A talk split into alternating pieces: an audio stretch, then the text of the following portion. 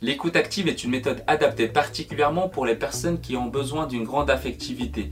Par exemple, les clients tristes, furieux, mécontents ou bien ceux qui sont frustrés à propos d'une situation particulière. Aujourd'hui, nous allons voir comment rendre une communication authentique afin de faciliter la compréhension et faire en sorte que votre client se sente confiant. Bonjour, ici Mehdi Lariani et bienvenue dans le podcast L'art de convaincre l'émission qui vous apprend à comment communiquer et vendre efficacement.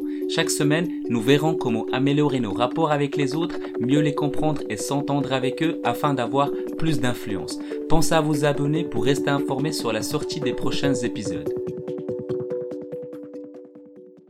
Tout d'abord, l'écoute active, c'est quoi? L'écoute active, c'est écouter attentivement la totalité du message adressé par votre interlocuteur et ensuite lui renvoyer ce que l'on pense avoir compris, c'est-à-dire exprimé ou sous-entendu, qu'il soit verbal ou non verbal. Donc, il faut être conscient de l'autre. Et pour être conscient de ce que l'autre exprime, il faut être capable de trois choses. Premièrement, bien observer. À première vue, quand on entend bien observer, on pense tout simplement à voir des choses. Mais dans une conversation, qu'est-ce qu'on peut voir à part une bouche qui bouge? En fait, bien observer, ça concerne voir l'attitude qu'elle a, les gestes qu'elle fait, le regard qu'elle a, le visage qu'elle a. En fait, c'est surtout ces expressions. Donc, comme j'ai dit, son verbal et surtout le non-verbal. Deuxièmement, il faut se poser à soi-même ce genre de questions. Qu'est-ce qu'il dit exactement? Qu'est-ce qu'il voulait me dire? Qu'est-ce qu'il ressent réellement? Quelle en est l'importance? Il veut en venir où exactement? Et enfin, troisièmement, faire préciser les faits, c'est-à-dire essayer d'aller de plus en plus profond dans la conversation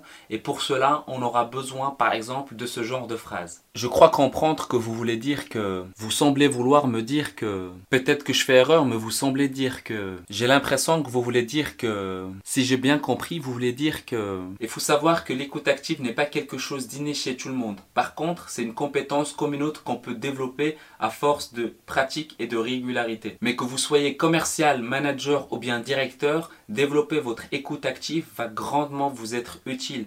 En plus de tout ce que je viens de dire, il faut savoir que quand on communique avec quelqu'un, il faut éviter de dire certaines choses telles que contredire, donner ou faire la leçon, changer ou détourner la conversation et surtout penser à ce que l'on va dire. Il faudra plutôt interroger, observer, résumer et récapituler et surtout se concentrer à 100% sur le message. Pourquoi il ne faut pas penser à ce que l'on va dire? C'est simple. Si on pense à ce que l'on va dire alors que l'interlocuteur continue à parler, on va tout simplement pas être concentré à 100% avec lui et donc comprendre l'essentiel de ce qu'il veut nous transmettre comme message. En conclusion, l'écoute active sert à éviter les attitudes d'opposition et ça permet d'installer un climat de confiance entre vous votre interlocuteur. Ce n'est pas demain que vous allez être le meilleur dans votre écoute, mais c'est comme le sport, sa force d'exercice et de pratique, vous allez réellement développer cette compétence qui va grandement vous être utile dans votre quotidien, qu'il soit professionnel ou privé. En résumé, pour commencer à améliorer votre écoute active dès maintenant, vous devez premièrement vous préparer, être concentré à 100% et attentif à tout ce que la personne va pouvoir vous dire